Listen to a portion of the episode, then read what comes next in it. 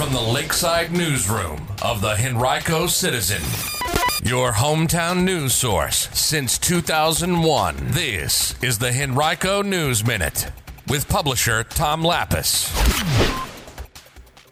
Preview of the Henrico School Board meeting tomorrow and a new coffee shop coming to Short Pump. We'll tell you about those stories and more in today's Henrico News Minute. It's Wednesday, February 7th, 2024. It's brought to you today by the Richmond Volleyball Club. And now for the news. During a work session tomorrow afternoon at 4, the Henrico School Board will review an update about how the school division will implement the Virginia Literacy Act beginning with the coming school year. The act was passed in 2022 and requires each school division to employ one reading specialist for every 550 elementary school students and one for every 1,100 middle school students. It also requires principals and teachers to be trained to teach an evidence-based literacy curriculum approved by the Department of Education and to develop individual reading plans for students who fall below reading benchmarks. In order to meet those requirements, the school system plans to hire 30 more reading specialists by the start of the new school year by partnering with James Madison University to sponsor a cohort of teachers. Also at tomorrow's meeting, community members will have a chance to address the board during a public forum, and the board also will hold a public hearing on its proposed budget for the coming fiscal year. Issues with mail delivery in the Richmond area have intensified in recent months, prompting the congressional delegation from the region to write a pointed letter recently to the Postmaster General. U.S. Senator Tim Kaine of Virginia described the situation as, quote, a crisis level in Richmond since the fall, end quote.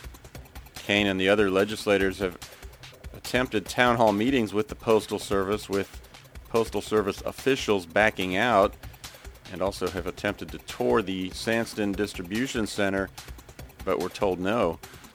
You can read much more about the situation right now on our website from our partners with Virginia Mercury. A new coffee shop coming to Short Pump with its first ever location in Richmond.